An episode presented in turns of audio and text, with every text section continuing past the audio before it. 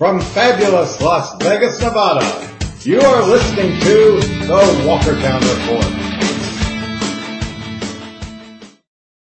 Today I will be comparing and contrasting two movies. One, the iconic Catherine Deneuve in Belle de Jour, and contrasting it with V the Hot One, which was made not that long afterwards, which is pretty much the American version of Belle de Jour. Both of these movies feature women who are very well off, are pampered, spoiled, and for whatever reason decide that maybe they missed out on life or they just have a hankering and they go down and try to experience what life is like as a prostitute.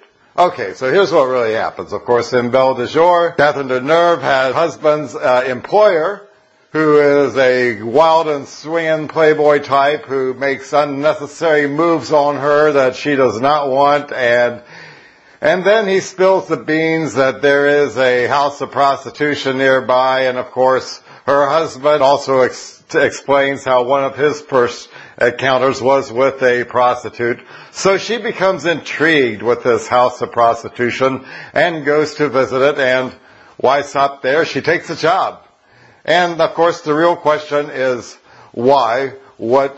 How is she motivated? Now, in the American version of this, which of course would be V the Hot One, we have Annette Haven, who of course lives in a very uh, well-to-do house, late 60s, early 70s. It's a pretty swinging time there, as you know. And like uh, Catherine Deneuve, he, she has a kind of a a weak-willed husband who, both husbands in both movies, are quite submissive. She too talks to her husband about how he found out about sex, what his first experience was, and of course, yes indeed, it was also with a house of prostitution, and so she decides to check that place out. And the difference in the two is that Valerie, of V the Hot One, goes to the house of prostitution. It's not the first place she goes to. She's actually seems to be motivated by some inner repressed sexuality.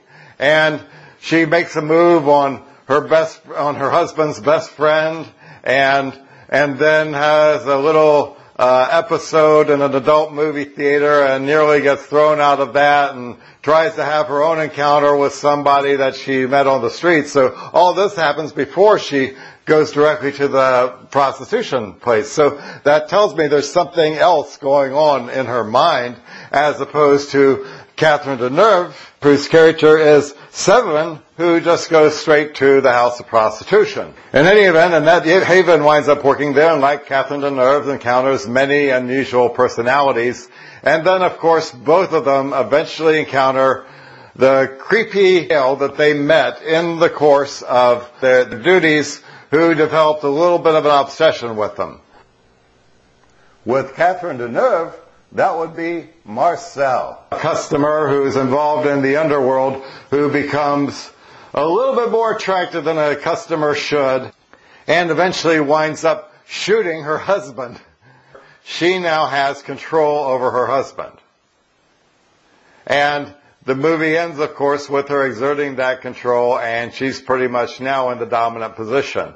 And of course, with uh, Valerie in V the Hot One, in her case, it's not a customer, just some guy who keeps leering at her through from a park.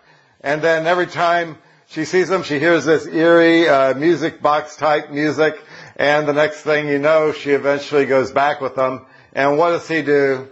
seals her purse. So now she has no money, no cards, nothing, and she's in the middle of downtown San Francisco.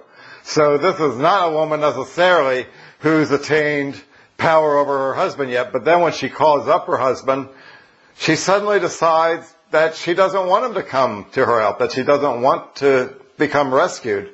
And at that point, she hangs up the phone and she's there uh, by herself. Now, this is also remarkably different from Catherine Deneuve Séverine because I get the pre- impression that Valerie in this movie is like the old 70s song goes, I've been to paradise, but I've never been to me.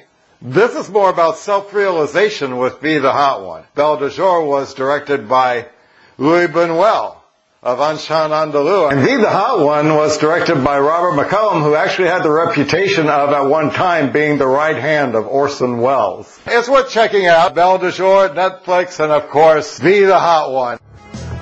Thank you for listening to the Walkertown Report. Links to any product discussed on the Walkertown Report may be found in the description. If you do not have access to the description, please visit walkertown.com for more information. Thank you for listening to the Walkertown Report.